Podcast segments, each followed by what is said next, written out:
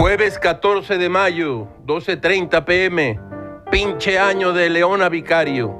Una nota de Patricia Rodríguez en su periódico Excelsior informa que el Instituto Mexicano del Seguro Social levantó un acta de rechazo para regresar los ventiladores que su delegación en Hidalgo compró a la empresa Cyber Robotics Solutions, propiedad de León Manuel Bartlett. Se le cayó el contrato a la empresa de Don León con la pena.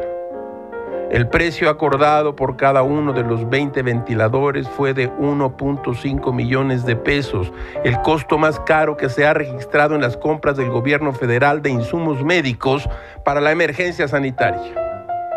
El pasado 8 de mayo se levantó el acta administrativa para la devolución de estos equipos ya entregados al proveedor. No se ha erogado ningún recurso por este contrato, pues los lineamientos del Seguro Social establecen que no hay pagos anticipados a proveedores.